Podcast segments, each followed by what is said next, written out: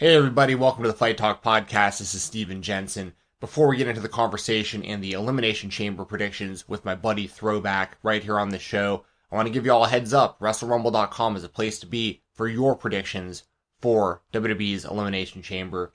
There is a ton of cash on the line right now. Check it out. Go to WrestleRumble.com.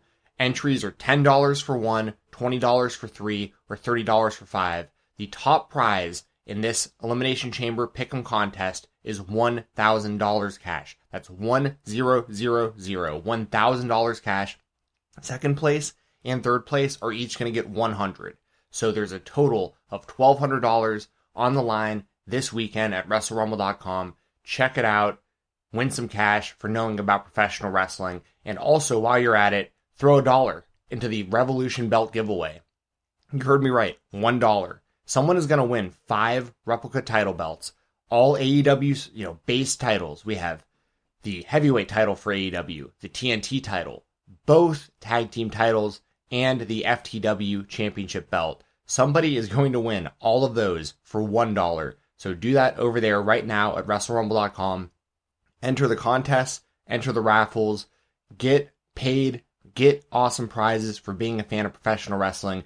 Make sure to follow them on Twitter to stay up to date with all their contests at Wrestle Rumble. Without any further ado, enjoy this conversation and these predictions from myself and my buddy Throwback right here on the Fight Talk Podcast.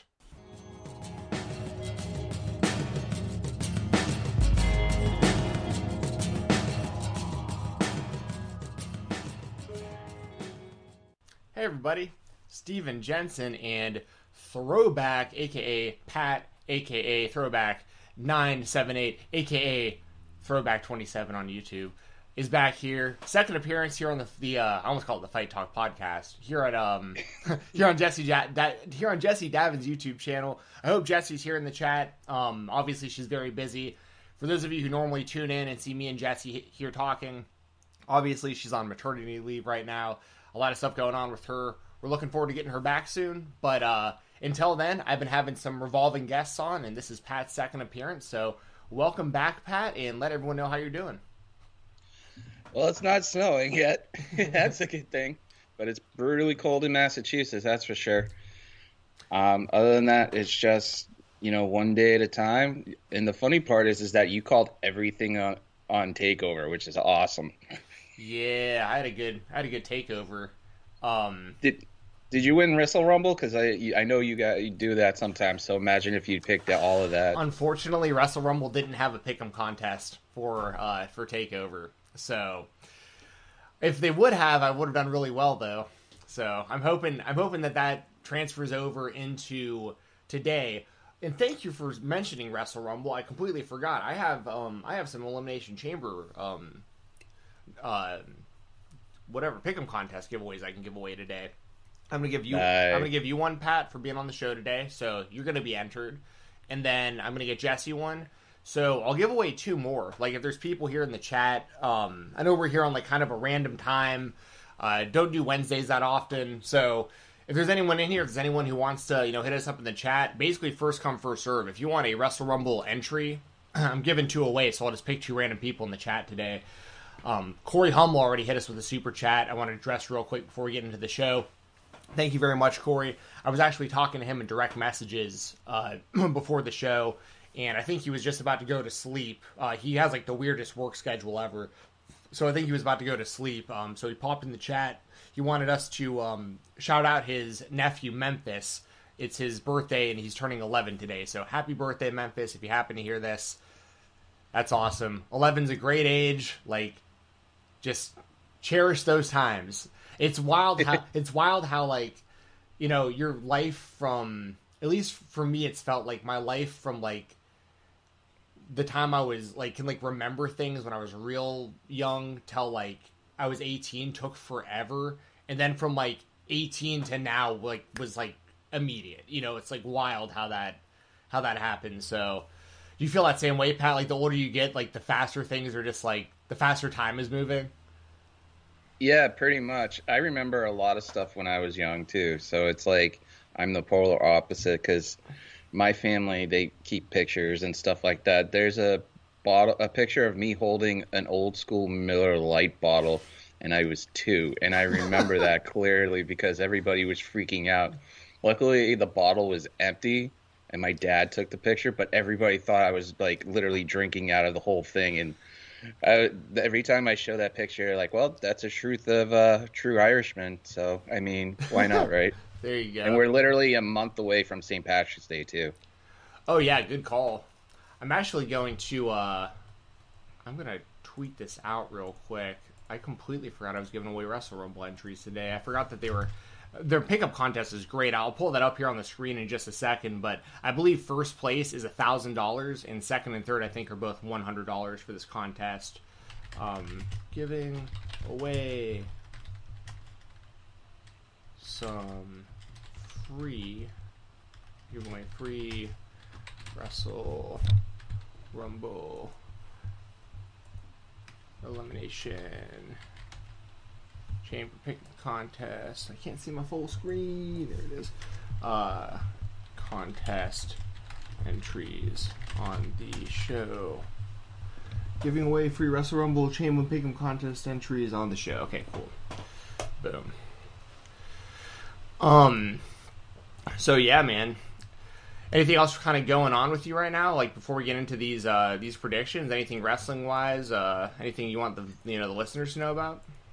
Hard launch on the new channel on the 26th. Soft launch on Mister. Check him out, Rob Wilkins. He does uh, stuff for the for Fightful. Anyways, he's going to be doing part of be on the watch along for the chamber. he told me um, as what he thinks he's going to be. Let's get that constituted right because it's not 100% concrete. But I, I'm highly excited because Rob has been working on his own show for YouTube for as long as I've been on doing my own, and we've been pushing each other, trying to get better. So him being on the show and him doing the match memories uh, for my mom's anniversary of her passing, that was like a big step for him. And now with the hard launch on the 26th, which is before my birthday, it's going to be awesome. And we talked about it last night on my show. It's going to give people so much platforms to do. There's going to be so much content seething out of that channel. And then eventually the hope is to have people take it out. Like, uh, Bluegrass Jeff, he does uh, stuff for fantasy sports, and he's down to do a show for people to watch with Aaron Entertainment, possibly, or people coming in and out, and having them talk about fantasy sports, which is awesome because fantasy sports is like a huge thing too. It gives other people ideas on stuff to do other than watching wrestling. Hell yeah, man! I'm a big fantasy uh, fantasy football player myself. I've never won Yeah. the championship, and it pisses me off. But we are going to be doing a live Yahoo draft this year for fantasy football, so that's a given. And then uh, we're trying to talk about doing fantasy baseball, but we'll see how that goes because you have to get like a bunch of people into actually doing it. But football's a huge thing. Yeah, for sure. I I've never really like been able to commit to like fantasy baseball or basketball or anything just because like there's so many games and stuff. I think I just you know people just kind of lose track and interest. With football, it's great because it's like a short season. It's like you basically set your lineup like once a week, keep an eye on you know what's going on in the injury list and that kind of stuff. But for the most part, it's pretty manageable. It's just really really annoying that I started this fantasy league in high school with the same, like it's the same group of us. We've been doing this for over a decade together. I started this thing and I've never won it, and it's like, and we have like a belt that travels winner to winner. That you know, and it's like, and there's a cash prize and everything, and I just, I just can't win the damn thing, and it's really, really damn frustrating. I, I, I, my ex-wife's uh, family has a league completely, and I've won. I was in it for five years, and I won three of them. So finally, they were like, "No, you're out. You can't do it." I was like, "Okay." you got you got kicked out for being too good. yeah, it was just random luck. Like one, the last time I won, uh, I picked Blount to to be the running back, and it just so happens that was the last game of the fantasy season, and it was just me and her cousin, and liter- and he picked like the best running back you could possibly have, but Blount literally destroyed him that week. So I was like. I was down like 25 points and I was up like literally 67 points just because of Blount. I was just like, Yeah, I'm sorry. yeah, take it. like our uh our league is really difficult because like we have without like talking about it too much because I know people you know want to hear us talk about wrestling, but we have a league where like the setup is you start two quarterbacks, uh, two running backs, two wide receivers, a flex. Sorry, not two running backs, but a, a, a wide receiver, two wide receivers, a running back, and a flex position, plus a tight end. We have a kicker. We have defensive players, defensive teams. Like so, like it's you know a big roster. So like when things start going wrong, like there's like no one on free agency. Like that's you know you're like looking into like second string players or like trying to make trades, but it's it's a ton of fun, but it's it's super challenging because of those reasons. Like our quarterbacks get like the bulk of the points usually, and those go super fast in the draft. So it's uh, but yeah, I love I absolutely love fantasy football though. I I really miss I really miss the football season already. Like it just ended, and I'm like, damn, I like I can't wait until I can't wait till next season already, dude. Yeah, I can't wait either. Uh, and the fun part for me, at least, is that the way I plan to do it is is that the way her, my ex-wife's family did it. They did one quarterback, two running backs, two wideouts, uh, tight end, a kicker, and defense. But I'm so much of an enigma when it comes to that. And I used to do like go through the main stuff and then I would start picking each position on that board all over again because let's say the quarterback has a bye week 10 instead of looking for the scrap I'd rather have a decent quarterback that's like a third or fourth tier like Garoppolo or something like that sitting on the bench for the entire time and then when that bye hits I don't have to scramble around looking for players. Right. Yeah for sure man.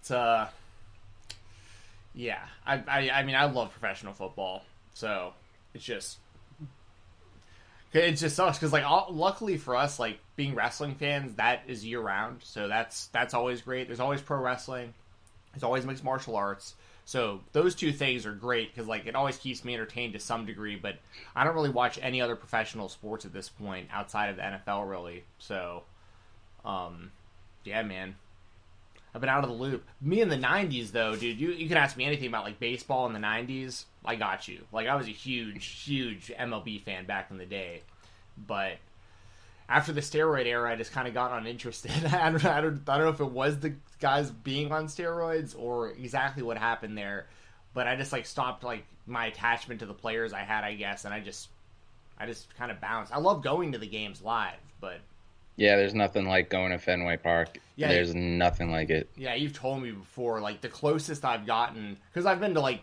you know multiple MLB stadiums, but the uh, I told you that one time when I was in college, me and my dad went down to Florida for spring training, and the we went and saw the Red Sox spring training, and they play in like a you know like a minor league stadium, uh, but what they try to do is they try to mimic the park that you're at. So like they put this big fake green monster, you know, in the back, you know, in the outfield. So like there's a giant green wall back there, and like yeah.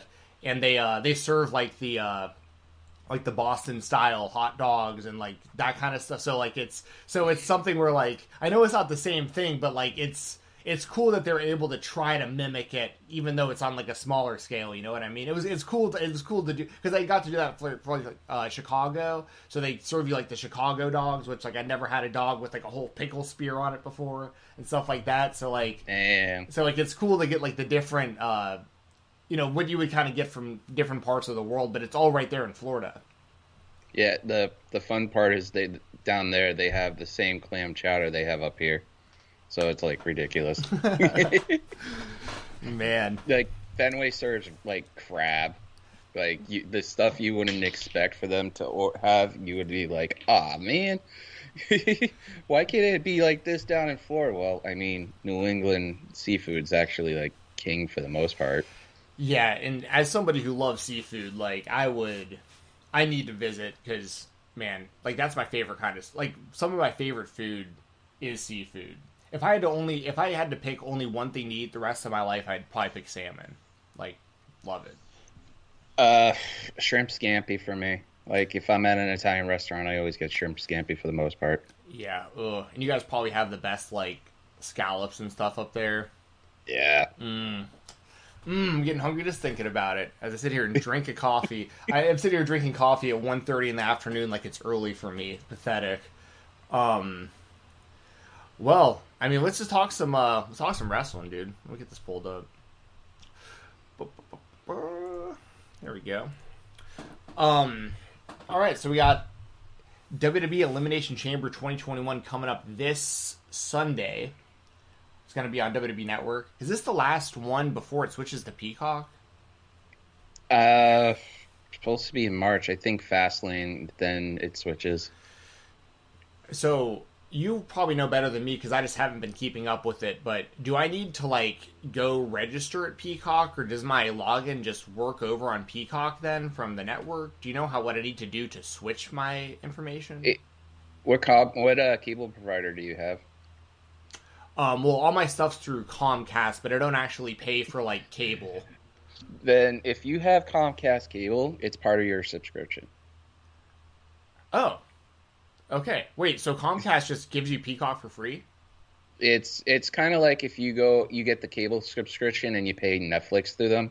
Mm-hmm. It's part of your bill. So it like Peacock since um, Xfinity Comcast is actually owned by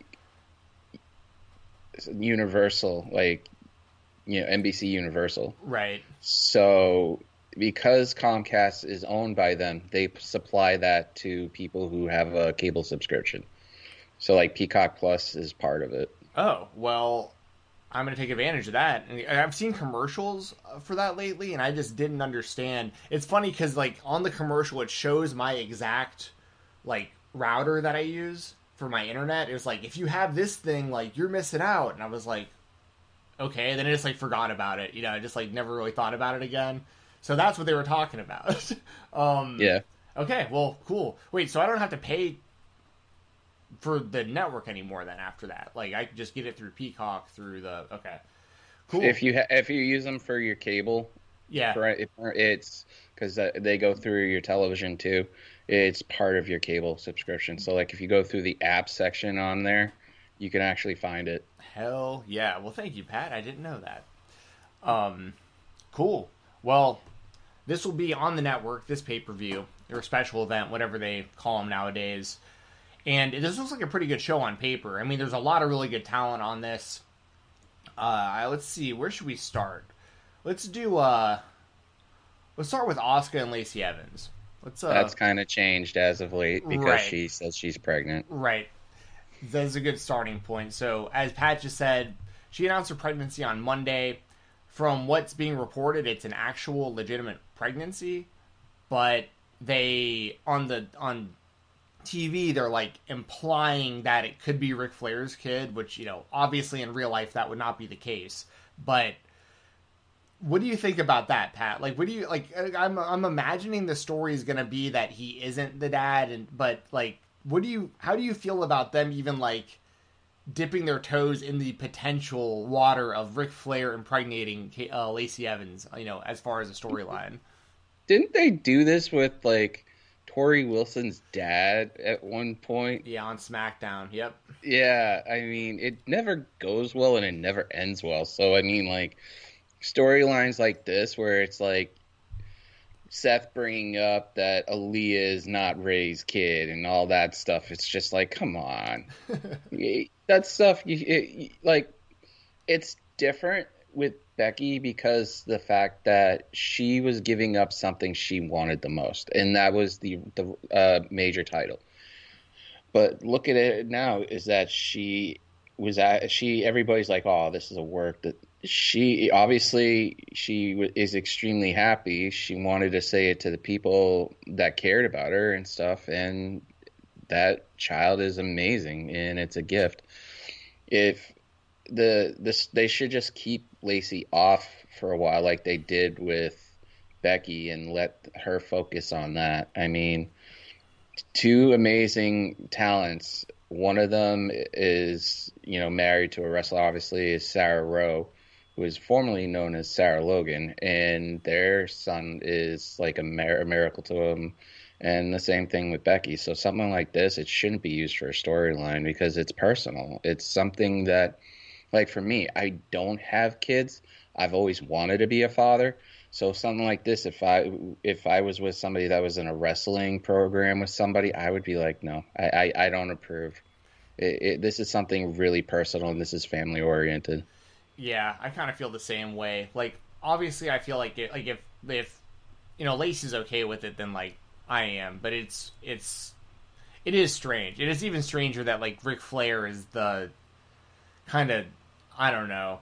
I mean, they did that even back in the day. I think with Ric Flair, I think they there was like a WCW storyline at one point that was like because it had it, I can't remember exactly, but it had to do with David Flair and Ric Flair possibly banging the same woman or something like that. It was so it's like the same thing. This was like 20 years ago, and even then it was like creepy old Ric Flair. Now it's like 20 years later, even creepier old Ric Flair. So it's uh it's, it's strange. Um, what do you think they do? Like, do you think they just pivot to Asuka versus Charlotte because that seems kind of the most obvious? I'm hoping not. I really don't. I don't want a Charlotte match. I I said last night when we were fantasy booking that if they open the borders, I want to see, and I got flack for us, and it's rightfully so. I want to see Kay Lee Ray against Charlotte because they seem to put Charlotte in positions where she needs to beat a streak, have a major title and stuff. And honestly, everybody's like saying, well, Charlotte's a Grand Slam champion. Now, I'm going to ask you a question. What do you define a Grand Slam champion? That's so murky now. Like, I mean, it used to be Intercontinental, European, Heavyweight, and Tag Team. But that obviously has all changed now, and there's way more titles. So, like, I, I mean, I, I guess a Grand Slam champion would be either world world title, like Universal or WWE, either tag team, either set of tag team titles, uh, U.S. title or IC title, and I don't even know what else they would have that you could count now as the fourth. For me, it's more so for women. If you have the NXT title, if you've had the Raw and SmackDown titles, the women's tag titles, and there's a problem with that because there's one title that's not listed on there for who their champion is oh, the right. longest reigning champion in that company right now and has that title on lock. So how can you be a Grand Slam champion if you've never won that title? Like it, it'll be different when Rhea or Toni Storm get a shot at one of those titles and get collects all the major four titles for the women's side, that would be an original Grand Slam because the UK title is a major title in that brand and it is under the WWE uh, umbrella. So hence, Bayley is not a Grand Slam champion. Sasha's not a Grand Slam champion. Asuka's not a Grand Slam champion. And on top of that, Charlotte is not a Grand Slam champion, and that everybody looks at me and it stucks in their crow because they say they are and they're not because that NXT UK title is a vital title. Yeah, that makes sense. Do, do they referred to as Grand Slam because there isn't even four belts for them outside? If you're not counting the the NXT UK title, it's just the the Raw, the SmackDown, and the tag team, right? There isn't even a fourth to, to where you could even be. Oh, wait, oh NXT. I guess the NXT yeah. women's. I see what you're saying. Gotcha. Yeah. Yeah, I don't know. I mean, that's a really good point, though. Kay Lee Ray's doing great stuff. NXT UK in general is a really, really good show. They have a ton of talent over there.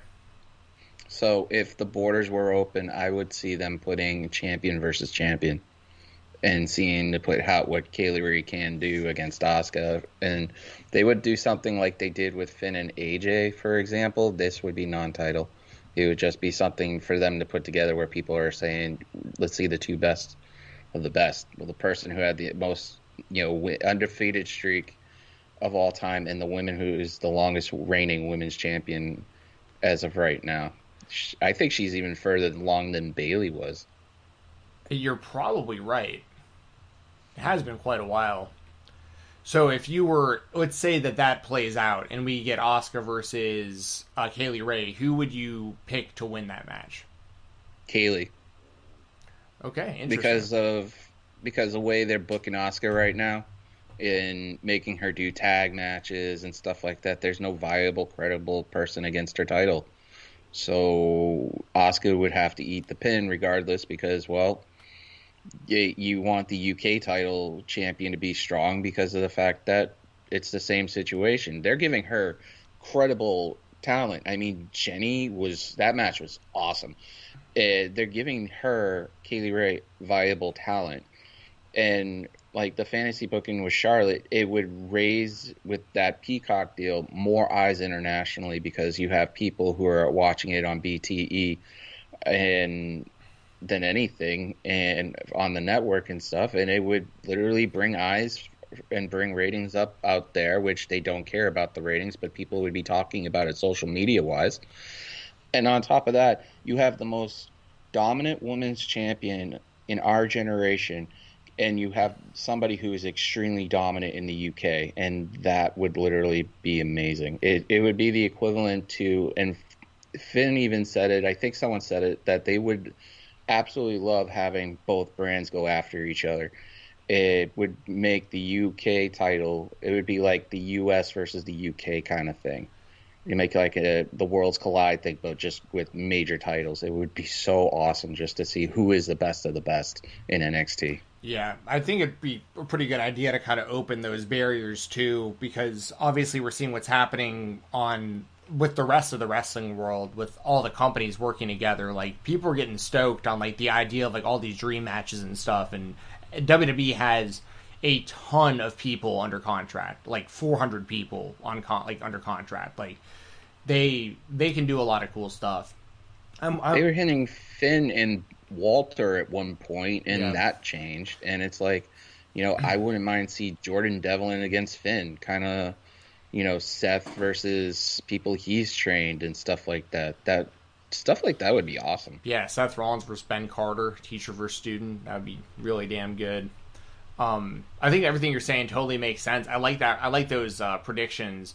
I'm gonna. Uh, my guess is the more conservative uh, more what I think WWE's going to do, and I think it's going to be Charlotte and Asuka, and I think Charlotte's going to beat her for the title.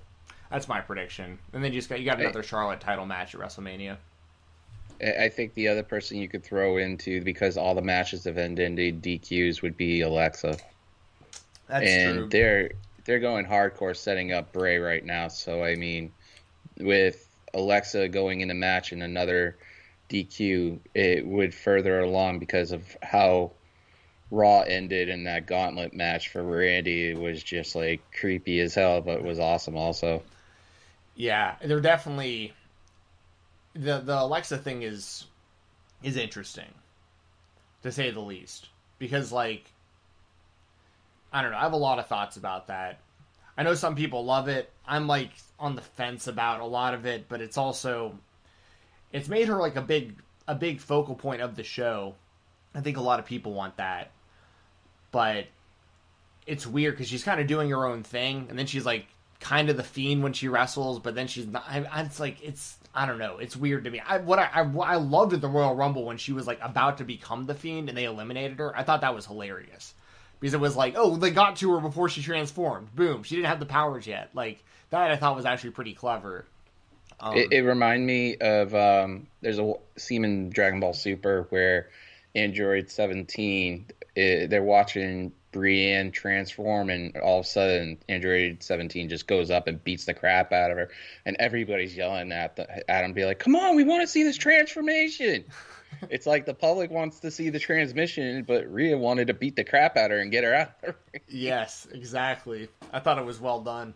Jay Jeezy's back here in the chat. Jay Jeezy, what's up, man? He's always here, big supporter of the show. Says L.A. Knight yeah, um, Eli Drake is now LA Knight in NXT. Uh, I'm gonna be totally honest. I'm not a huge Eli Drake fan. It's nothing personal against him. I just he he just he's he's to me it's almost like um like a Dalton Castle. Like there I, there's people that love him. He has a big fan base. I just he's just never really shown me anything super special that's really gotten me that excited about him. But what do you what do you think about uh, Eli Drake signing with WWE and that new uh, LA Knight name for NXT? I think it's a good thing because obviously they're trying to get stronger. I mean, look at Taya Valkyrie. Yeah. Holy crap, that's going to be awesome. Um, it's the first thing every time they mention L.A. Knight, the first thing I thought was like a sports team with that name. I keep But thinking then- of LA lights. Remember the shoes, the LA gear shoes that used to light up when you Yeah. walked as a kid? LA, those are called LA lights, and that's all I can think Yeah. about. And, people were text, were tweeting out, be like, I think they're gonna bring back L.A. Gears, but put it in WWE brand. you That would be so funny. But yeah, no, I thought it was like somebody they named after a sports team or something like that. Like, you know, they're using the XFL names now and for characters and stuff. That's actually pretty funny. They got a he hate me character now. Um, Oh, I could just see that now. All of a sudden, somebody comes out and like Stone Cold Stunners and just flashing "He hate me" in the background.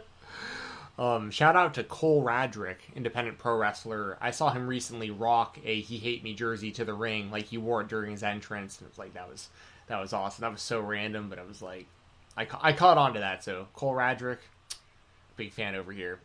Jay Jeezy says I see either Charlotte or Alexa replacing Lacey. Wouldn't be surprised if Lacey tells Peyton Royce to take her place since that's her tag team partner.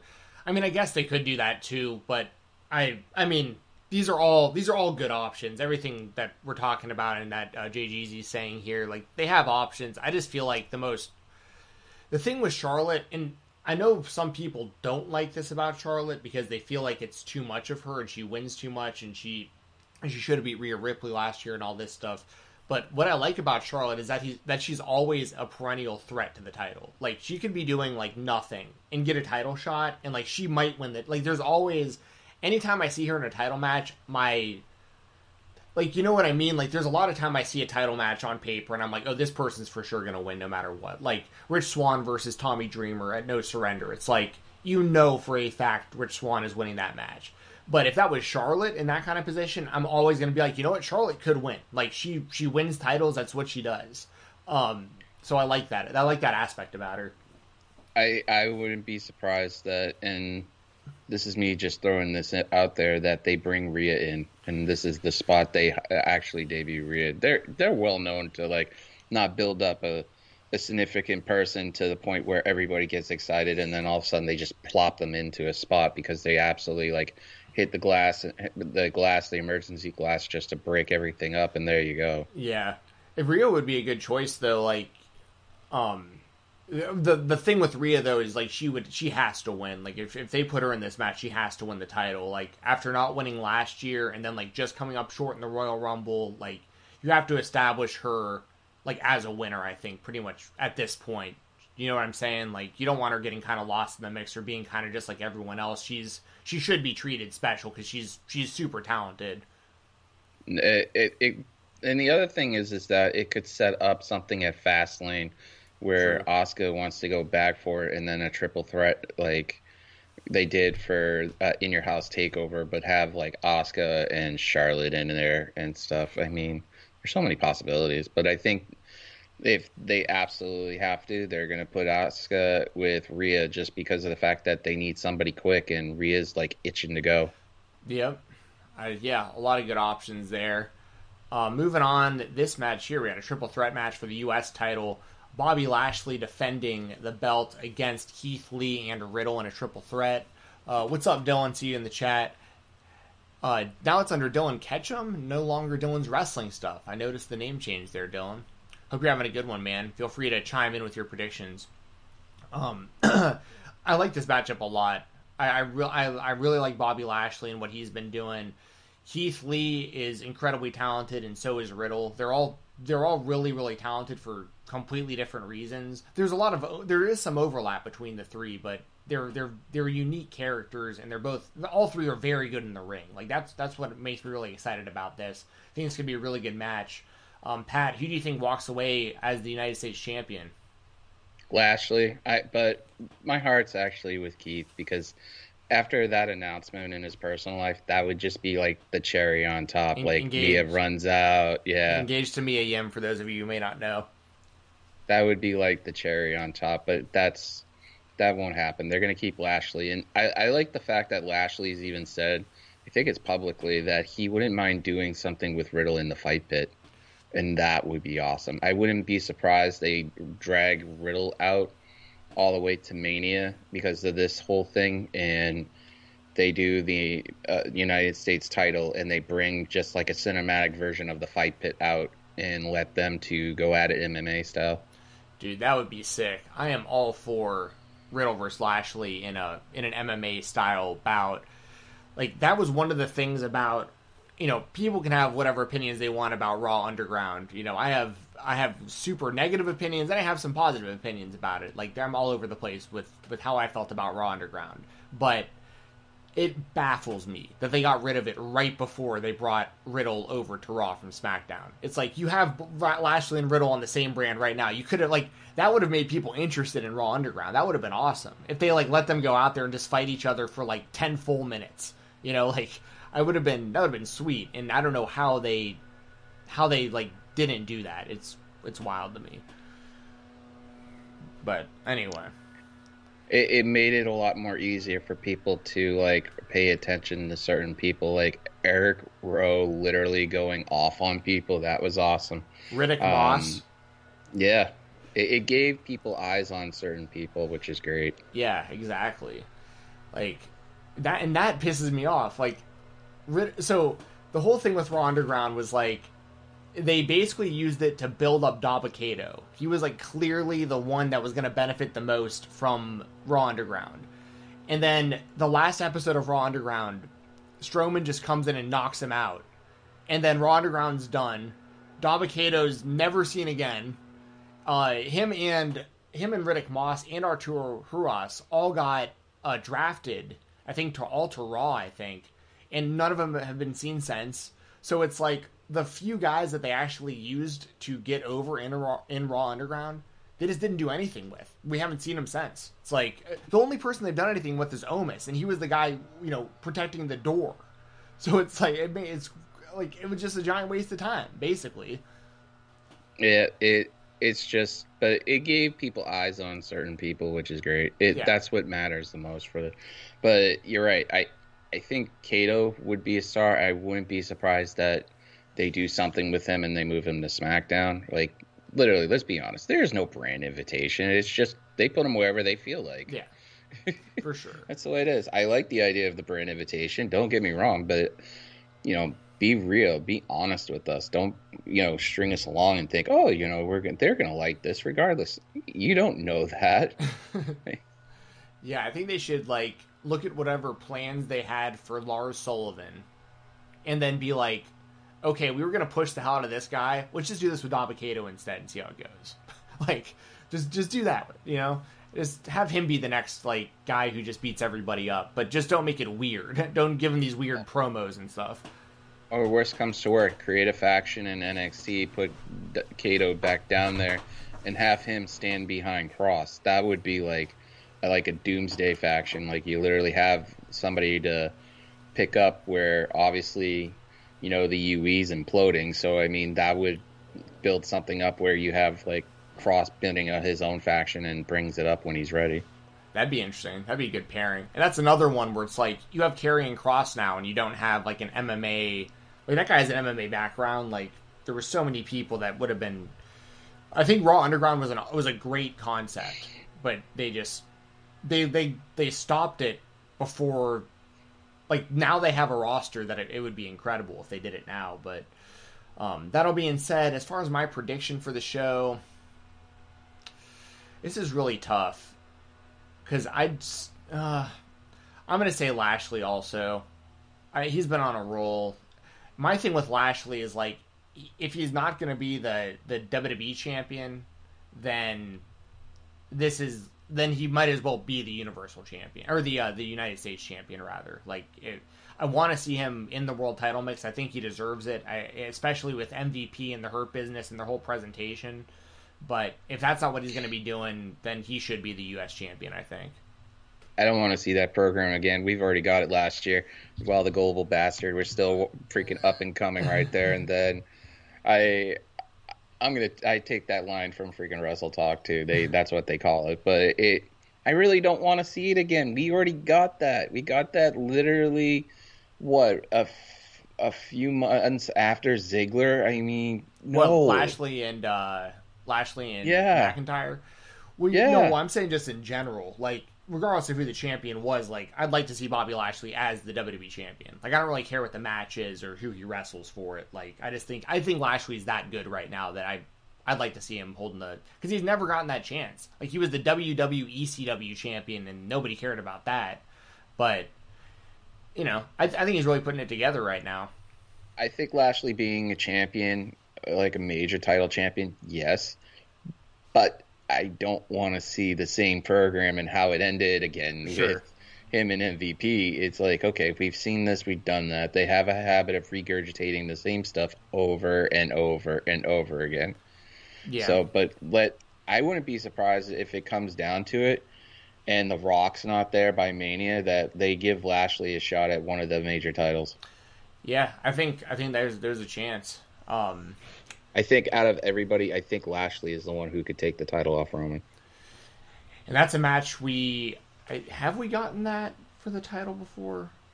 I don't think so.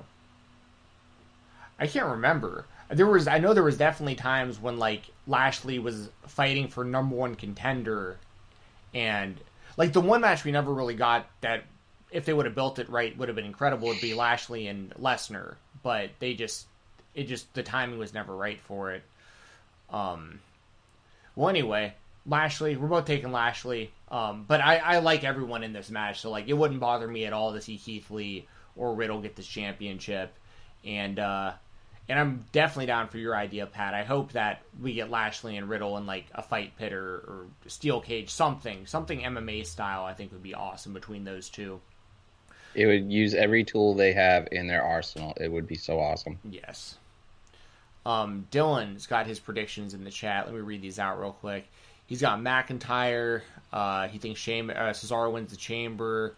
Reigns retains the title. Lashley retains the title. Yeah, we'll, we'll get to all of our predictions on that stuff here. Um, here in just a second because we're actually at. Let's uh let's do the Raw chamber first, then we'll do the SmackDown chamber, and then the Roman Reigns match. So, Raw chamber, WWE title on the line. We got Drew McIntyre defending against AJ Styles, Jeff Hardy, Randy Orton, Sheamus, and Kofi Kingston. On this past Monday Night Raw, Sheamus won a gauntlet match to ensure that he'll be the last person entering the chamber. So Pat, who do you got here? You got McIntyre retaining and carrying the title onto WrestleMania, or do you think uh, someone takes the belt from him here in this Elimination Chamber?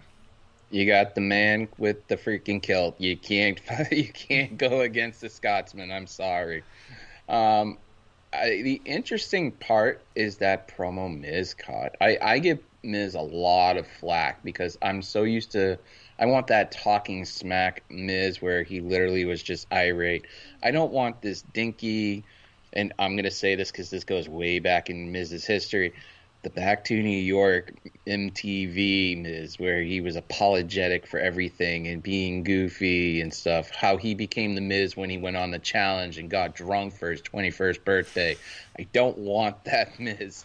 Like I for want... those of you who don't know what he's talking about, I remember the first episode of back to New York when he's like at he's like at lunch with two African Americans and like just saying all this racist stuff about like his upbringing and all and they were just sitting there looking at him like what the hell is wrong with this guy cuz he was from like this really um a, a, very white area of the United States. Let's put it that way. He didn't have much diversity growing up, and he was like super ignorant when he came onto the real world. So like he's changed significantly over time. But I'll never forget that. Like I thought he was gonna get his ass kicked the first episode of that show. I want somebody to have the balls to go up to him if they ever get a chance to interview and be like, "How's Cora doing?" Coral, yeah. well, I mean, they became friends, you know, over time. But that was the thing. It was Coral, and I can't remember the dude's name but like that first episode, he was saying some racist stuff, and they were both like, "This guy is ignorant as hell. Like we got to live with this guy." Like at one point, they were trying to kick him out of the house. Yeah, I'm pretty sure. I could be wrong, but I'm pretty sure at one point I remember they had like a, it was like Valentine's Day or something, and somebody like bought like gifts for a lot of people in the house, but it like wasn't someone from the house. It might have been someone they met out there, and I think they got Coral some flowers or something.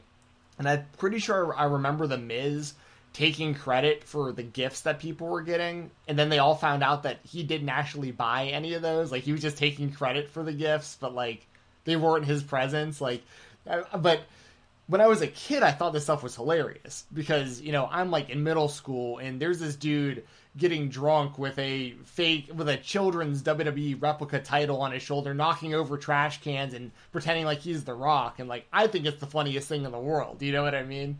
But yeah, I, I want like that talking smack and that promo on Monday was literally the talking smack Miz, where he said, "I'm putting everybody on notice."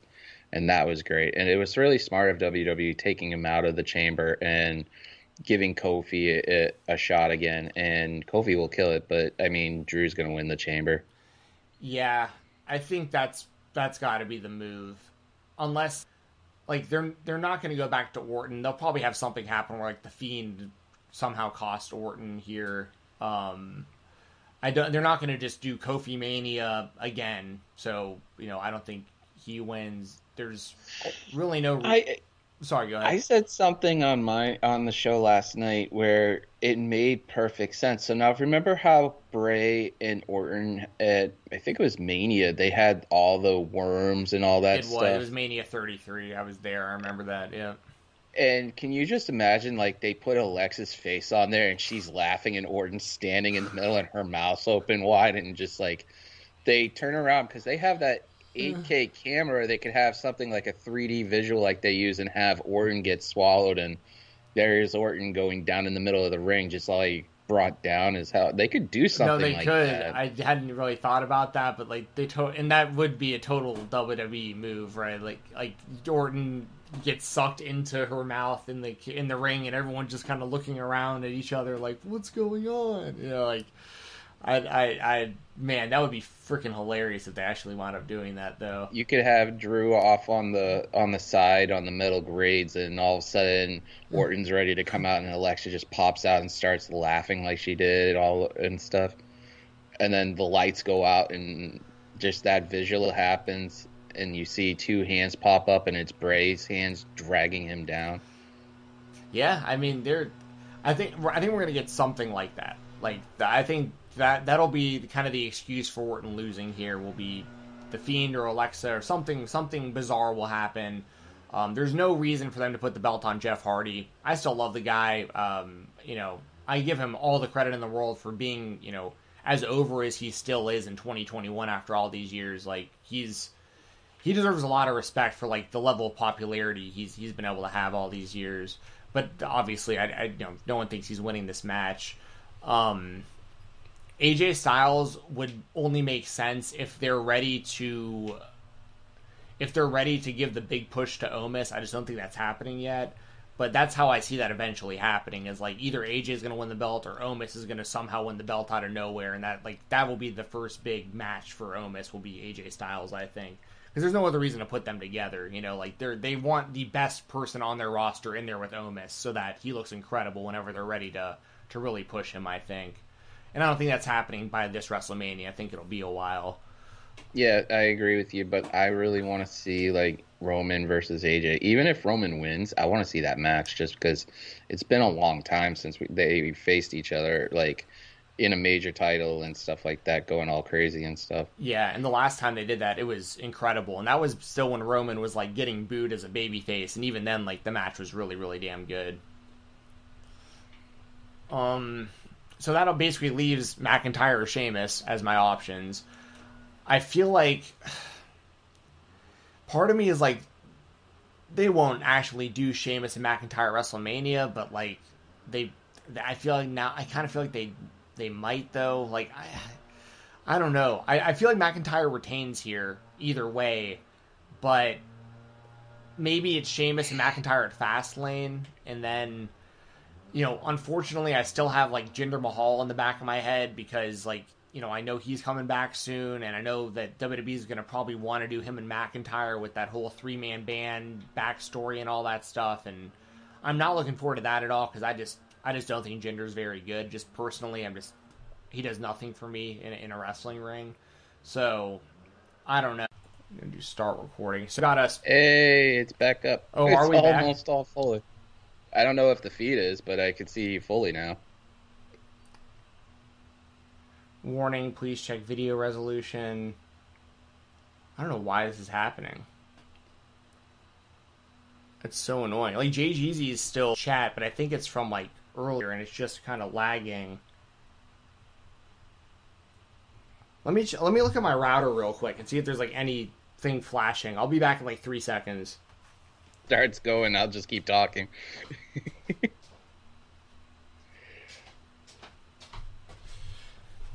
yeah. Everything looks normal. I have no idea what's going on.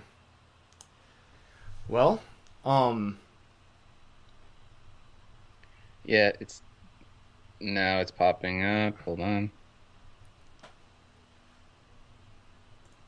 It's just circulating right now.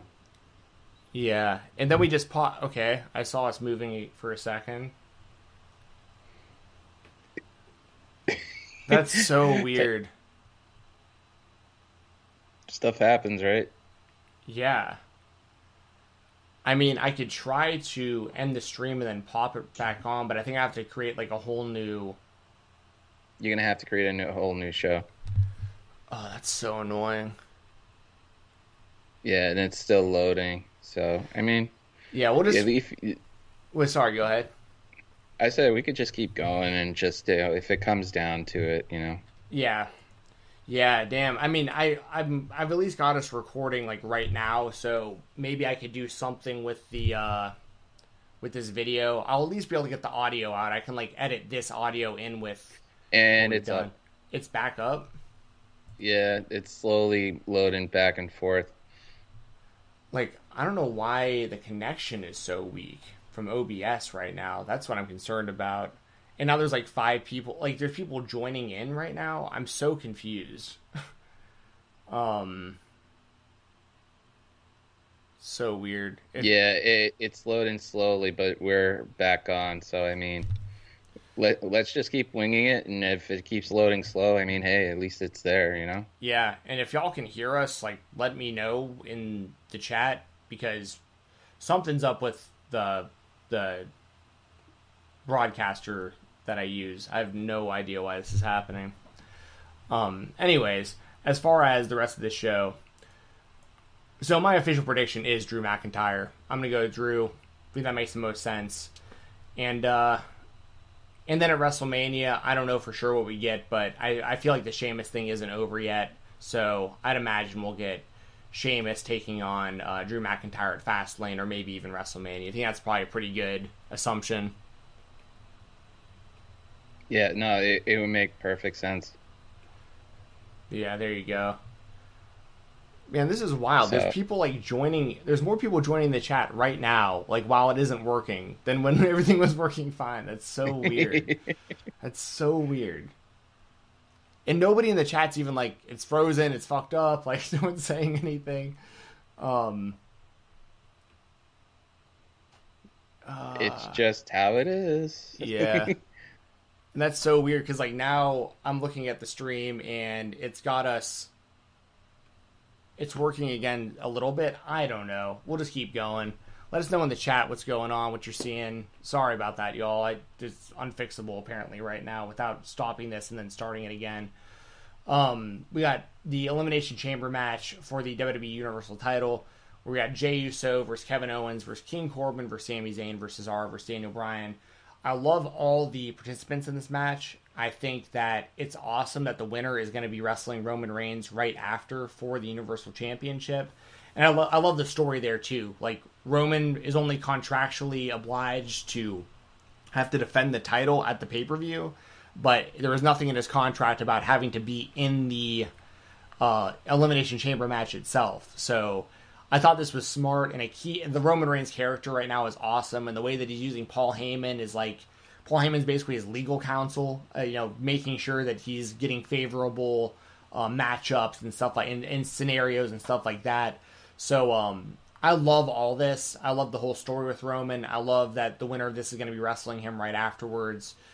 And the big question though is who is it going to be who wrestles Roman Reigns? Because well, I, I'm going to assume that whoever wrestles Roman Reigns is not going to win this match. But the what I like about the idea is somebody's going to look great coming off of the chamber and then they'll lose to Roman, but they'll have kind of that excuse and caveat of like, yeah, but I made it close, and I I went through an elimination chamber before that, so they're still going to look good coming out of it. So who do you think wins the elimination chamber match and goes on to wrestle Roman Reigns later in the same night? Well, why don't I ask you the, a different question that I asked uh, uh, Aaron Entertainment last night and Bluegrass Jeff? Um, we I made them make their picks, and what I said what to them is pick the last two and who's the winner.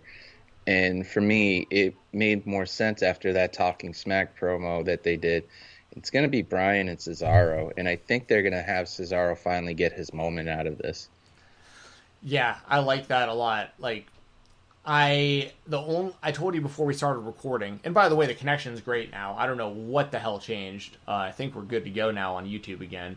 But um, when I looked at this match initially, that's what stood out the most. Was like this is their chance to give Cesaro a big win, and then give him a good match against Roman because he'll go out there and kill it against Roman, even if it's you know, relatively short because he'll be coming off of the chamber match.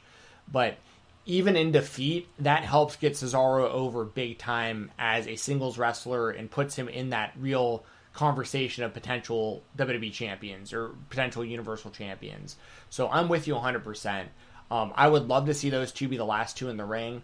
I'd also be okay if it was um, like Daniel Bryan and Kevin Owens, or sorry, like Cesaro and Kevin Owens or something. Like Cesaro can go with anybody. Um, everyone in this match is great. Like even King Corbin, I think is better than kind of the flack he gets, but some of that flack is deserved. Like I think he was the worst. I think he should not have been Kurt Angle's last opponent. We'll just put it that way.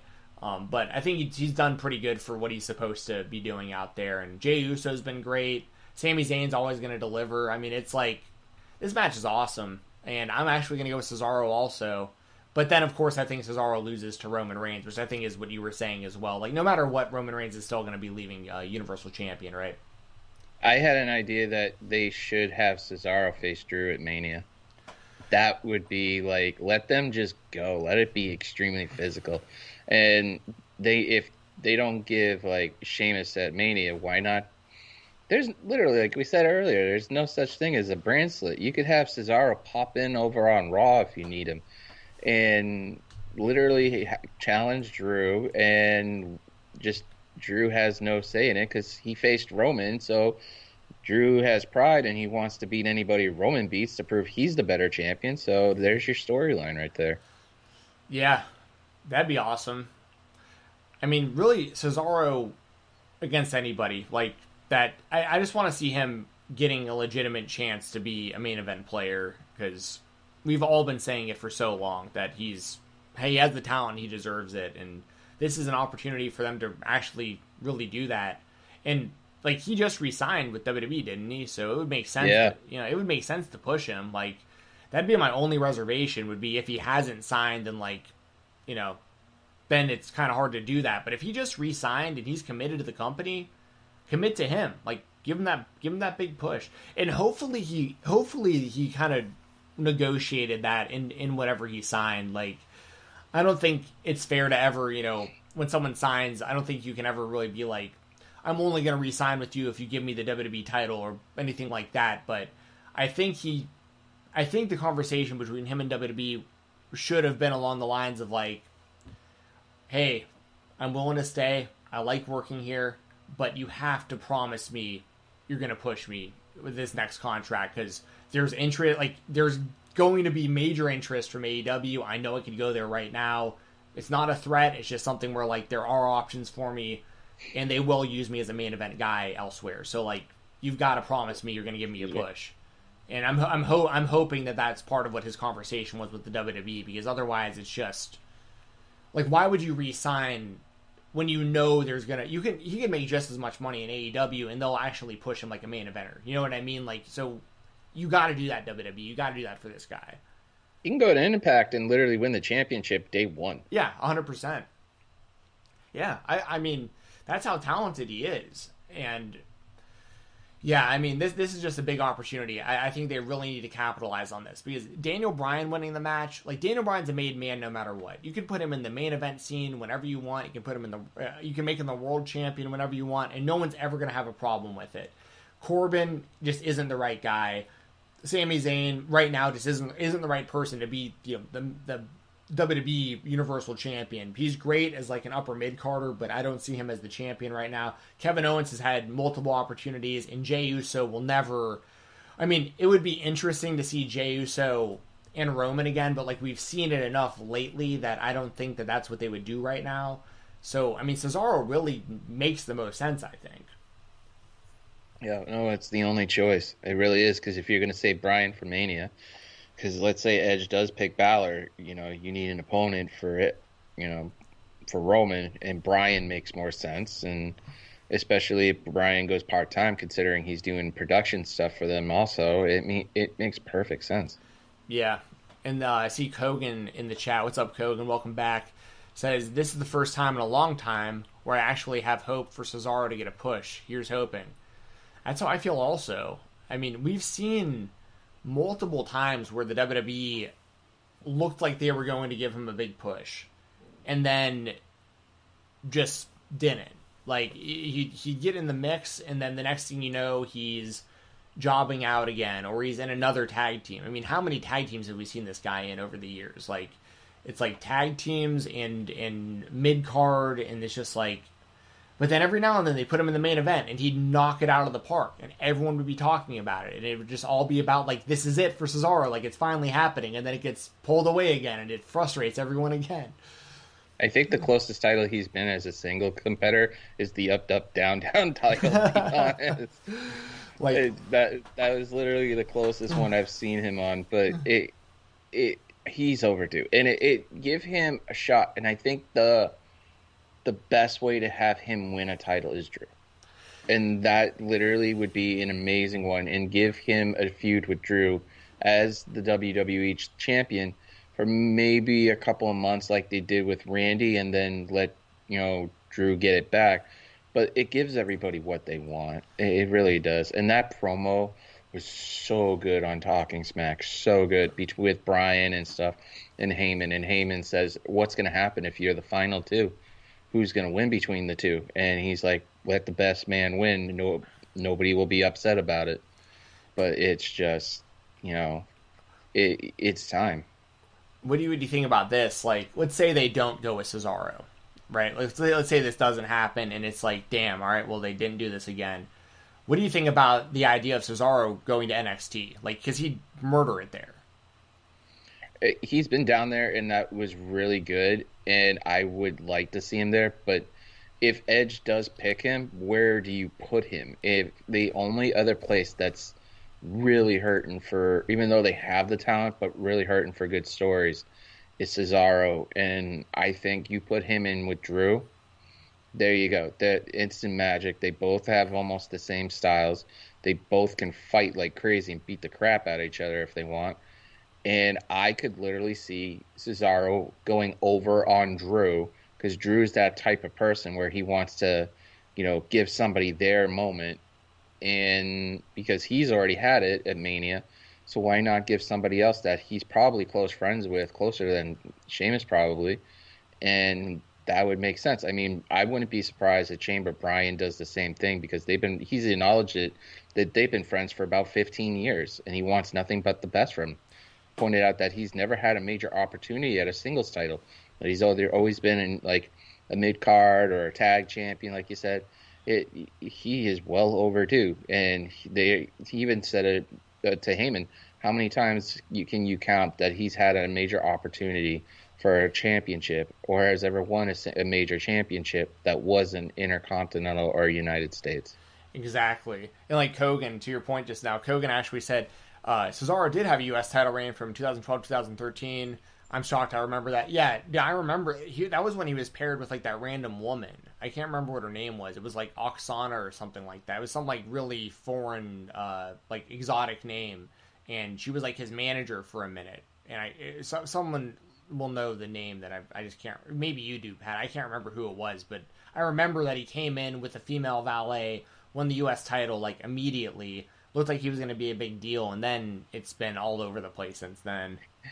The the talking smack promo, Bryan's like, oh, why didn't you? Uh, oh, they got the Brock deal. How the hell did they get the Brock deal? Hey, Cesaro, didn't you? Try, do you want the Brock deal? He's like, didn't you? Don't you want to work with Paul Heyman? He's like, wait a minute, I. And Bryan's like, oh yeah, that's right, you did work with Heyman. How did that go? Why didn't you? And then Heyman's like, well, it's the Jewish thing. He, I, I, I want like work less, uh, work less, make more money. It's just, it was so good. And then Cesaro took over and just went off on a huge promo like you would in the middle of the ring. But it was so funny, so good. That's awesome. Like that was baffling to me that like I was in this had to have been in New, New Orleans. I was I was there for WrestleMania, and then it was the night after WrestleMania. So I believe it was the same show actually that the Ultimate Warrior did his big speech the day before he died. On that same show was where Cesaro told Dutch Mantell like, "I'm not with you anymore. I'm a Heyman guy," and Heyman came out, and like the place went insane because it was like Cesaro and Heyman, like this is gonna be incredible and then they just never did anything with it. That was like one of the biggest disappointments in recent years for me was was how they just that was that was such a a home run I think with the two of them and they just they just didn't work. Yeah, the only thing happened is him winning the IC title and that was it. Yeah, that was the same for um, Curtis Axel with Paul Heyman. Won the IC title and it was like okay. Basically, it, uh, unfortunately, it just wound up being a thing where like they were just killing time before Brock came back when they were doing that. They also did. I forgot like Ryback was a Heyman guy at one point too. Like it just it, that didn't work at all. If Punk was and he talks about in, inside the ropes on one of their YouTube videos about how uh, Heyman was going away because they take a break with Brock for a while, and he was supposed to go on vacation with his family, Heyman he turns around, gets a phone call, to be like, you know what I want to do? And Vince, he's like, what do you want to do, Vince?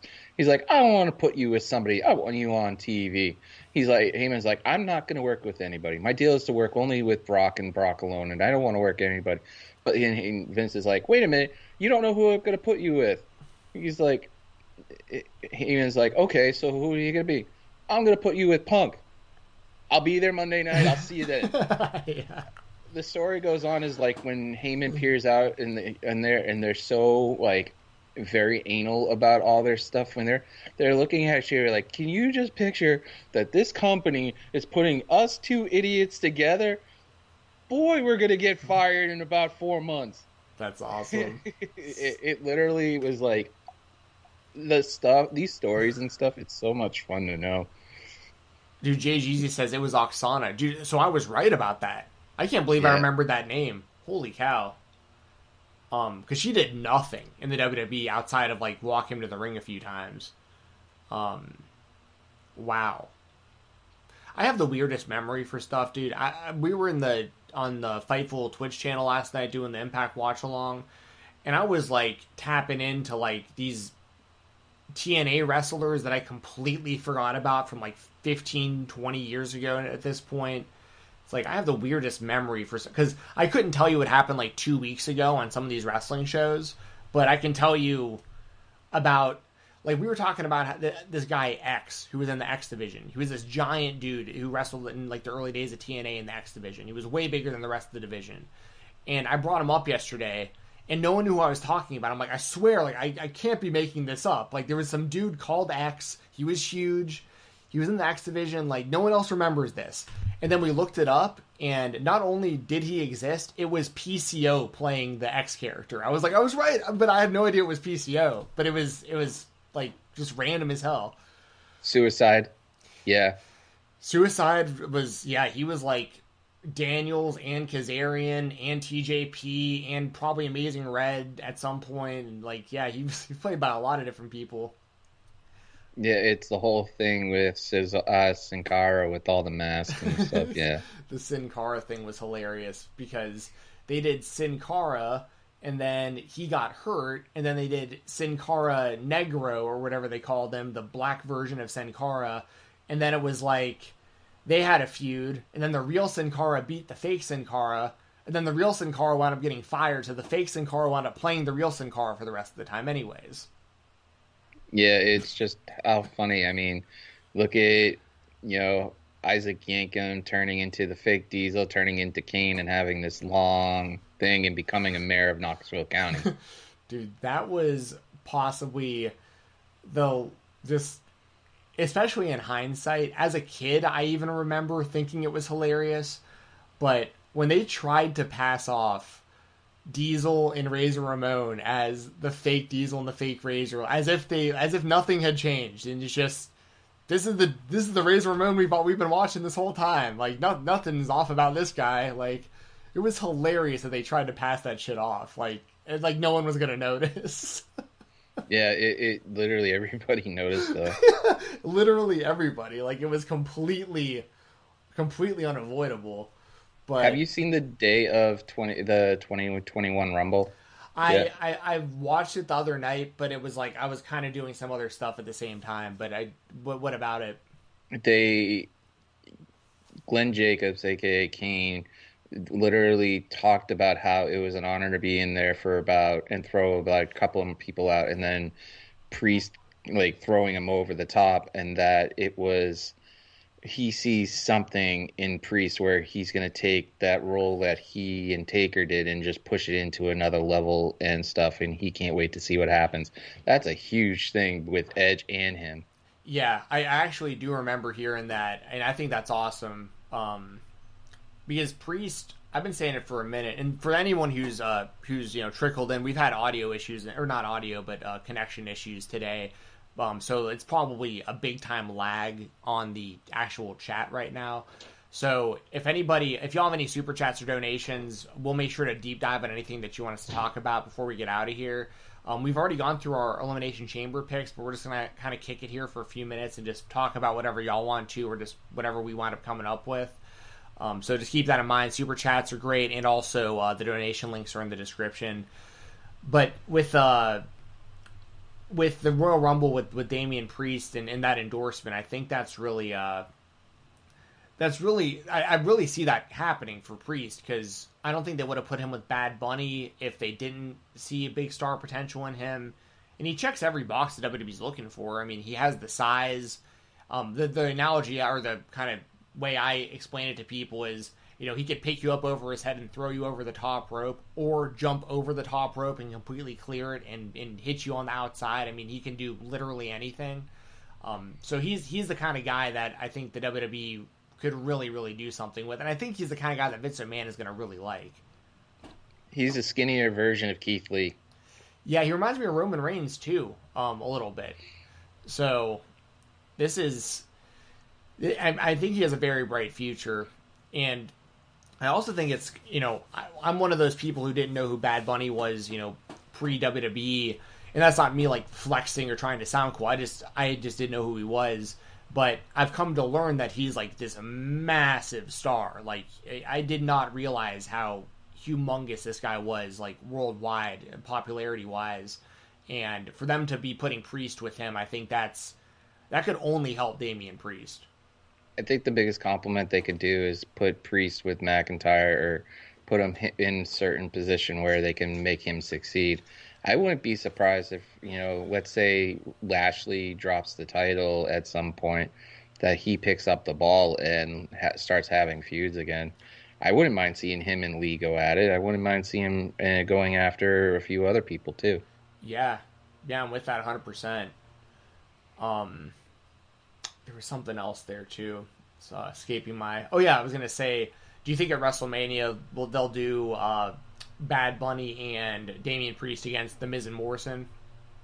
No, I think that they're gonna do something where um, Priest and Bunny Bunny's gonna do like an entrance theme song, like a rock version of his theme, and put his own spin to it, and then they'll play with that because obviously he's for someone who's making WWE a half a million dollars in merchandise.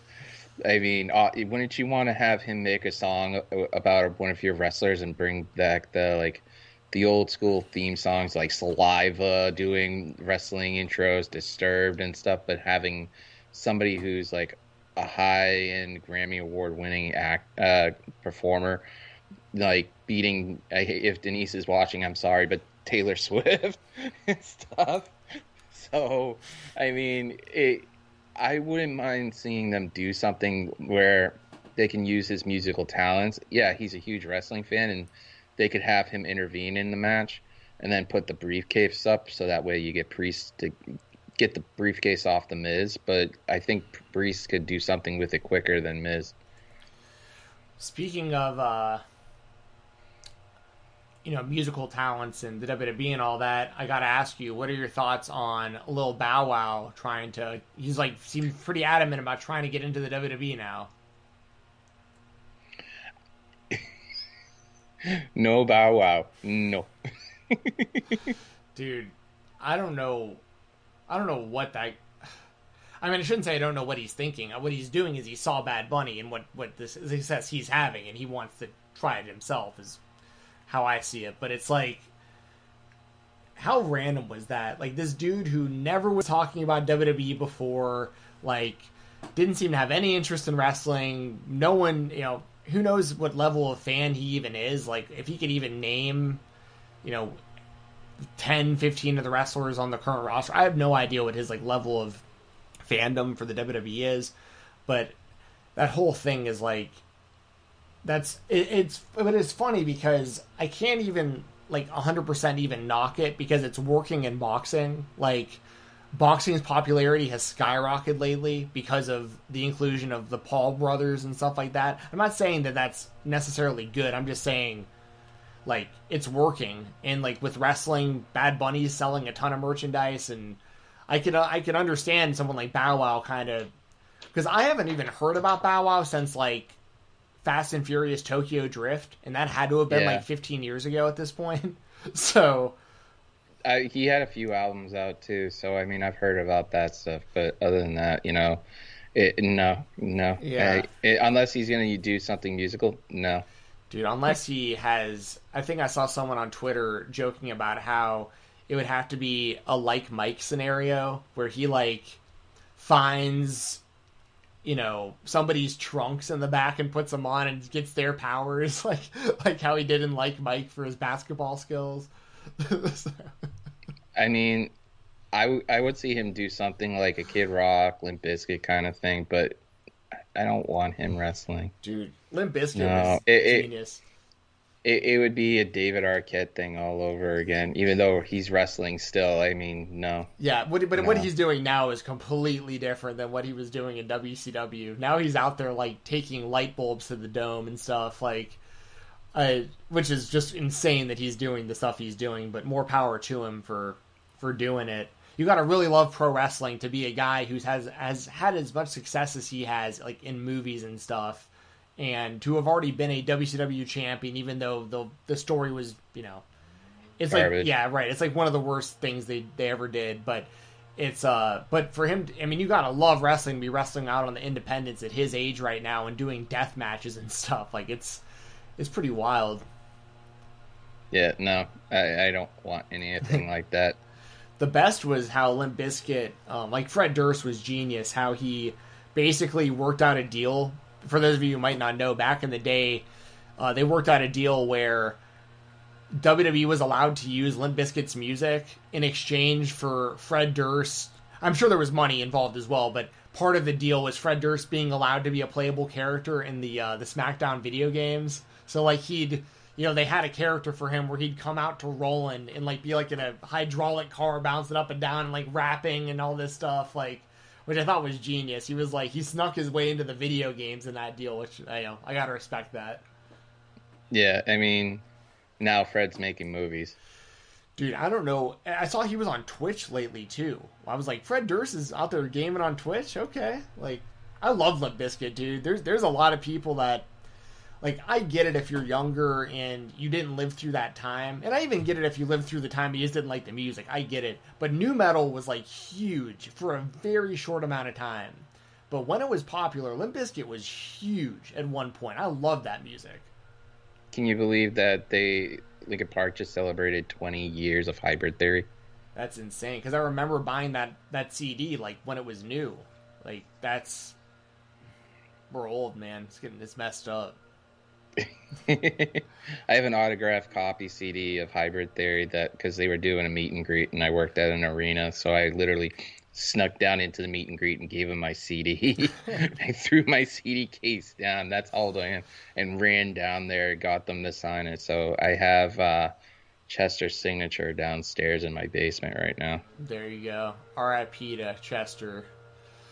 Uh, Kogan says, "Have you guys seen the documentary called "You Cannot Kill David Arquette"?" Um, I, have seen parts of it. I haven't seen the whole thing yet, but apparently it's absolutely incredible. Like it, it documents his his recent run out on the indie scene. I, I literally have it on like I think it's on Amazon Prime. I want to say it's it's definitely on one of the streaming services I have, and I have it like on my list to watch. I just haven't watched it yet. Have you checked that out yet, Pat, or heard about it? No, I haven't. I've heard of it, but I haven't got a chance to. Yeah, I'm I'm more excited for to ha- watch Sean's interview with Dan Danhausen. I saw the whole video of him going through wrestling pro tees and yelling at everybody, saying, "Why don't I Dan Danhausen have a T-shirt? Where's my Dan Danhausen T-shirt?" I was like, "That's just genius." I'm just waiting for them to do something like an Impact or have him come up and just run around WWE and say take over and stuff like a show and just walk, ran right out. Dude, I'm happy to see his success. He was one of those guys that I got to watch when he was early in, like like before he was this character or anything. He was like when I when I first started watching. I've seen him wrestle without the face paint, but I've but even when he was started doing the face paint, he was like more of like a uh, Darby Allin type character. Like he would literally come to like drag himself to the ring in a body bag and stuff. Like he was like a really dark, very Darby Allin style character and then when he's when he flipped and started becoming a comedy guy and like you know he has like that whole like he does like a bag of teeth he collects and all this weird stuff that he does he's gotten so over from the character change. And he you know he does stuff with uh with warhorse their tag team warhausen and all that stuff. So like dude i'm big on i'm big on danhausen and he's doing stuff with ring of honor right now. So i mean there's um it's good like it's good to see that he's getting recognition right now because he's been he's been good for quite a while. Yeah, I can't wait to see it. it he does like an AEW. He runs around and goes after Matt Hardy. Like you, took Danhausen took your idea. Danhausen does. it's just gonna be so awesome. One thing they're gonna have to do is like, and I think AEW would do this, but I don't think WWE would. Um, because AEW we've seen the way that they'll license music for like the Brodie Lee tribute and for Jungle Boy getting uh, Tarzan Boy as his theme and all this stuff. Big part of Danhausen's character is uh, the song Tequila. Like he comes out and dances to Tequila on the ring apron and like kicks people in the head during his matches. So like they'd have to figure a way of getting that song, I think. But I think AEW would actually just go ahead and just buy the rights to it so he could use it if if he was to come in. It'd just be something funny. Him and all of a sudden managing Darby Allin, and literally he says Danhausen and Darby Allin. Oh God, so much you could do with it. got some more people in the chat now. It's night. I think people are trickling more in because the connection's actually like the connection's perfect now. I don't know what the hell happened earlier in this show. We were dealing with like video issue. Um, but Kogan, thanks for joining the chat. Says he has to leave. Um, but yeah, Kogan, thanks for thanks for joining. Always good to see you in here. Um, I'll probably be on here um, like maybe tomorrow or the day after and stuff too. So Kogan, hopefully you're around so you can check the, the chat out uh, the rest of the week. Eric Clark says, "Sup? How you, how's your day going?" Uh, we're both chilling, just having a good time talking wrestling. Eric, good to see you back in here. Jackson Alonso says hi. Welcome back, Jackson. A lot of uh, loyal viewers in here right now. And Magnificent Matt who I think might be a new viewer. I apologize if you've been in and I've missed you before, but welcome to the chat, Magnificent Matt. He says Limp Bizkit were great, Significant Other and Chocolate Starfish and the Hot Dog Flavored Water were awesome. Those were two great albums. And it's funny that you mentioned Significant Other and Chocolate Starfish because my favorite Limp Bizkit album is actually yeah it is significant other three dollar bill y'all was their original with faith and that's what got me into them but i think significant other was my favorite Although uh, Chocolate Starfish has My Way and a lot of really real classic songs too. It's tough. Do you have a favorite Limp Bizkit album or a favorite Limp Bizkit song? Uh, there's a song on an album that didn't get a lot of hype. It's called uh, Propaganda. It's literally just old school Limp Bizkit, kind of going right in your face and stuff. I like that. Hell yeah. Um, but um, Sour is a really good song. Counterfeit was really good. Um, you know, some of the stuff they did with Korn was really good. Outside with uh, Staind when it, on the Family Values tour was really good that they both did. I mean, for me, I I was more I liked Limp Bizkit a lot. I liked Korn a lot, but I was more into like Staind, early Staind with Mudshovel and stuff. Like so many good. I got the I got really lucky. I got lucky to see Limp Bizkit as the headliner, and the co-headliner was Kid Rock with Joe C still alive, oh. and the oh. opening act was Staind, and that's when Mudshovel and Home came out too. So I was just like, I was in heaven. I, I, I begged my boss when I worked at the arena to work that show. Dude, that's awesome. I would have loved to. I've, I got to see Kid Rock live, but it was after Joe C had passed away. So what they did was like during his parts of songs, like they'd all like look up, they'd all stop what they were doing, and everyone would look up at the big screen. It would be Joe C on the big screen. You know, I'm J O C to the J O E yeah. to the C ho. Got more game than Coleco. Like yeah, man, that was oh, love those days. Um, yeah, we're old. Yeah, we're definitely old. I know we are definitely showing our age right now, but those were the days, man. And uh, Staind was uh, I love Staind too. The lead singer was was it Aaron Lewis? Was that his name? Yeah, he's doing country music now, he, and it's good. It's really good. Yeah. Um, he has that one song. It's been out for years, but uh, Chad Mendes used to come out to it in the UFC, and it was awesome. It's like this kind of the slow, dark kind of country song. Um, it was aw- man, yeah, that guy that guy was super talented. I'm, I'm glad he's still around doing country because I like Staind a lot. He there's a song he does with his daughter Zoe Jean called uh, "Traveling Soldier," and that's just so good too. Hell yeah, man! I'm gonna listen to some uh, Aaron Lewis when I get off of here today. It's been way too long. Um, it's on my list on my Pandora. there you go. Um, let's see. Anything else that the chat is saying or anything we can talk about before we get out of here? Anything else on your mind that you want to talk about before uh, we like talk about the sponsors and stuff? No, not really. I mean, I'm just excited for this pay per view for one thing. Um, I'm just excited to see what happens with the new channel. I'm waiting for somebody to get his Twitch back on. oh, me? yeah, dude. I actually talked. Um, I talked to um, so the plan, just for everybody to know, I, you probably know this already, but the plan over at the Fightful Twitch channel. Um, now I have my own personal channel as well, which I'll talk about here in a second. But over on Fightful Twitch channel, the plan every Tuesday going forward is me and Joel Pearl doing watch-alongs. Jeremy Lambert will probably probably be with us every other week and we may have a revolving third join us or it may just be, be me and joel. Luckily for me that's up to joel. So like i just i just know that i'm just showing up on tuesdays and i don't have to do anything more than that and i like that. Um, but on my personal channel i was just telling them too like i'll be doing more hopefully with the fightful gaming channel uh, especially when retromania wrestling comes out because that's coming out later this month. But if you don't see me playing it over on the fightful channel there's a good chance I'll be live on my channel because I am going to be playing a lot more on Twitch when Retromania comes out. So I'll probably do a little bit of switching off between Retromania and Fall Guys. Will be like my two main games for for a little while, I think, when I'm back at it. But thank you for always, you know, plugging my Twitch. You're like the only person who's ever like I'm talking about the stuff I'm doing, and you'll be like, "Don't forget the Twitch." And I'm like, "Oh yeah, that's right. Yeah, yeah. Check out my Twitch also." but also mine's going to be start going because I connected my laptop to my Xbox now. So I'm going to start playing. Um, they updated the campaign mode for Jedi Fallen Order, so they added more stuff to it. So I'm probably going to start playing that. I got halfway through Gears and I dropped it because that Fallen Order came out. So I'm going to start playing with that. And Anakin JMT wants to get on that. I mean, there's not really that many games that I want to play right now, and I'm waiting till I do get my the new Xbox to go get Valhalla. I'm waiting for more titles to come out beforehand. But I mean, I can. I'm gonna see if I can get Titanfall played again. If that's still running up on their service, which I doubt it. But there's so many games. I still have Odyssey for Assassin's Creed. I haven't played yet. There's certain games I haven't had time to play. So we'll see. I'm gonna try to get an Elgato, and I'm gonna hook up the Switch eventually and start playing bowling on the TV.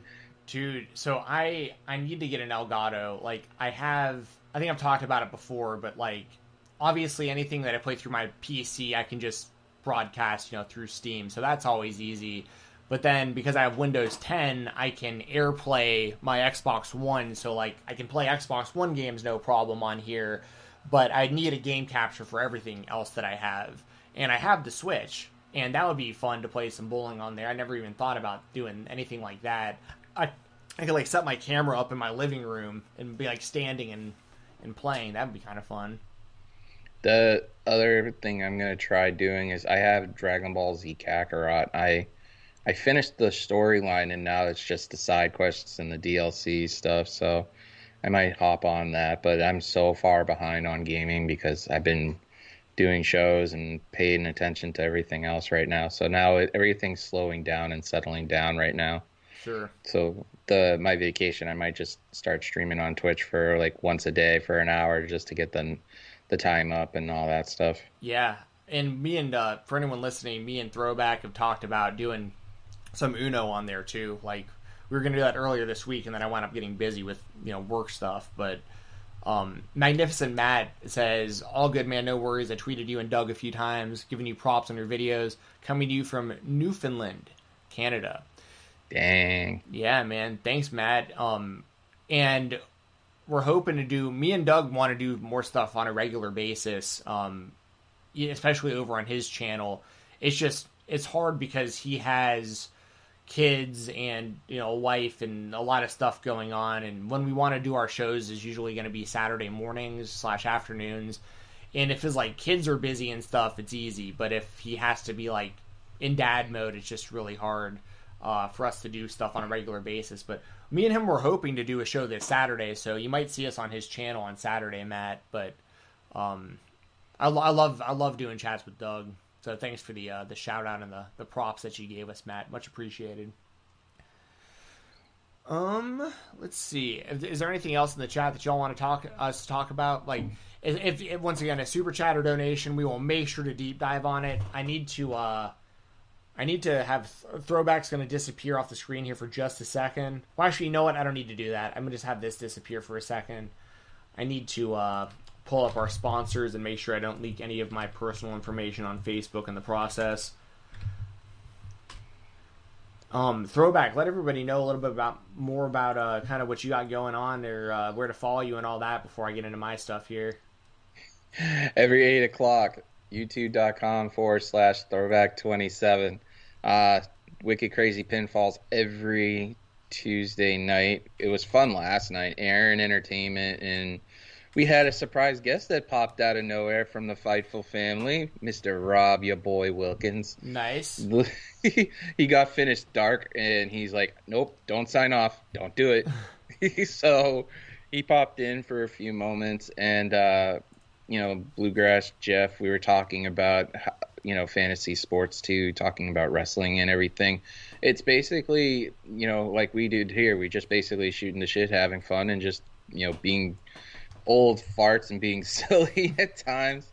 Um, the podcast is doing really well for the Saturday shows uh, that we I record. Uh, this week there won't be any podcast. I'm trying to space them out a little bit just so for the mental aspect of it, so I don't burn myself too quickly. New channel hard launch February 22nd. Wicked Crazy Crew TV. Uh, your boy Rob Wilkins is going to do a soft launch. That's going to be awesome. The time will be up soon on everybody's twi- uh, Twitter, and then the Twitch channel. Just check it out. You know, YouTube.com, TV, YouTube, uh, Twitch.tv. It's so different to say. Uh, forward slash throwback nine seven eight, and then the same thing with the Twitter handle. It's throwback nine seven eight. So it, it, it, I'm literally, I think last time I checked, I'm two followers, subscriptions on YouTube from 220, and then I'm like 80 away from a thousand followers. I think I can't tell, around 80 So I mean, I want to get to a thousand eventually. That would be great. There you go. All good stuff. You can see Throwback's uh, Twitch, cha- sorry, Twitter uh, page right here on the screen. So make sure to shoot him a follow. And as I've talked about a little bit earlier, I'll probably actually edit in like a little bit of an ad before the show uh, on the audio version of this. But WrestleRumble.com, they have multiple contests going on right now. Or I should say one contest and one raffle. So for the belt raffle, I'll talk about that and then I'll talk about Elimination Chamber. So we have insane prizes, as always, at WrestleRumble.com. They absolutely rule. Um, because of the lag issues in the chat and stuff, I wasn't able to give away the entries uh, yet on this show because I don't know what. I, I, feel like when I'm talking, they're not hearing this for like a, a minute or two, so I, it's hard to give stuff away when I don't know who's actually in right now. Um, just stay up to date on my Twitter. I'll give away two entries on my Twitter. If you if you're watching the show, or you're listening, literally just message me, just me- mention me on Twitter, just at Fight Talk underscore I want a Wrestle Rumble entry, something like that. The first two people I see do that, I'll give you a free entry. That simple. Um, as far as on the website, we have a we have a raffle. It's one dollar, and there's going to be one winner. So, for one dollar, one person is going to win an AEW World Title, a TNT World Title, a set of tag team championships for AEW and the FTW title. So there's five belts on the line for one dollar. If you're a wrestling fan, especially if you're an AEW fan, you got to do this. One buck. You can put as many entries in there as you want. Uh, some people throw in, you know, five, ten, twenty bucks. I'm sure there's some people who put in even more because we got to you got to figure they had to get all these belts custom made because AEW doesn't sell these yet. So we're probably talking like at least four hundred dollars a belt, or, or give or take three to four three to four hundred dollars probably per belt, if not more. So huge value for one dollar. Check it out at WrestleRumble.com. And then of course today we talked about Elimination Chamber, and they have the contest for that. The way you can enter, you got ten dollars for one entry, twenty dollars for three entries, thirty dollars for five entries and what the prizes are going to be. First place, $1,000 cash. That's a lot of money. A lot of money for knowing about professional wrestling. Second and third place are both getting $100. So there's a total of $1,200 on the line. You could potentially win all three of those. If you do three entries and you get the top three places, you could walk away with all this money. Or throw in 10 bucks. You got a shot at $1,000, you know, total. So check this out, be a part of it. The prizes are always incredible. Always a fan of everything they got going on at WrestleRumble.com. Check out their website and make sure to follow them on social media at WrestleRumble to stay up to date with all their contests and their raffles. Shout out to my brother Brian Jensen. This is his Instagram page. Uh, give him a follow. Boxing ATL, B O X I N G A T L he can help you reach your goals. Whether you're looking to lose weight, get in better shape, if you want to compete at any amateur or professional level, if you have any kind of neurological issue, like Parkinson's disease, for instance. My brother is fully certified to work with Parkinson's patients. Uh, he owns a gym in Atlanta, Georgia, where he can help you just in general or help you learn self defense. Whatever you're looking to do, he can help you reach your goals. Just shoot him a follow on Instagram at BoxingATL, B O X I N G ATL. And as you can see here, there's uh, some videos here of him, you know, just training some, you know, regular people in the gym. Uh, this is actually him and his co-owner uh, hitting hitting pads. Actually, this is one of his Parkinson's classes where uh, he's showing exercises where you can throw a tennis ball against the wall, clap behind your back, catch the ball with your other hand, and uh, it really helps with dexterity and uh, neurological issue. Um, all over the place. This is you know a different part of the gym a different gym altogether. He'll help you outside in a park, at your business. It doesn't matter. This is one of his fighters winning a trophy. All good stuff. And because I no longer work with MMA on point, I can no longer access Instagram. And that just popped up. So check him out at Boxing ATL. Support Brian Jensen. And lastly, we have Music City Toys and Collectibles, and I actually have an ad read from them this time. Let me see how this goes. Normally I just wing it, but let me see what Music City Toys and Collectibles has for me here. Founded in 2002, formerly known as Heroes and Legends, Music City Toys and Collectibles is your southern fried source for vintage and modern toys, autographed memorabilia, and all things pop culture. visit their new retail location opening May 1st at 101 West Main Street in Watertown, Kentucky. Sorry, Watertown, Tennessee, Kentucky. Where did that come from? Watertown, ten- Watertown, Tennessee. Uh, keep up to date with all their special in-store signings, online sales, and convention appearances at MusicCityToys.biz and follow them on Facebook, Twitter, and Instagram at Music City Toys. So that was a great ad read they sent me. That's actually way better than what I normally say. Um, speaking of their new location, this is uh, some news that I don't think I've talked about yet. I'm really looking forward to it. I'll be there live at their grand opening on May 1st in Watertown, Tennessee. I don't know why I said Kentucky a second ago, but Watertown, Tennessee. Um, I'll be there live. Uh, they have a special guest planned to be there to sign autographs and stuff. And I don't want to spoil that because I don't think they've announced who that is yet. But I should be interviewing that person, and it's somebody who has had a prominent career in both mixed martial arts and professional wrestling. So it's going to be a big announcement. I can't wait to do that. And I love Music City Toys and Collectibles. They're nice people. They give you fair business. Check them out on all social media and uh, you know get some stuff from them. Awesome people, awesome products. So check it out. That's everything that I've got. You know, you can follow me on Twitter at Fight Talk underscore. Listen to the Fightful Select Weekender podcast, all that good stuff. And uh, yeah, just keep uh, an eye out for the stuff I got uh, going on and the stuff I'm working on. But anything left from you, Pat, before we sign off? No, we're good.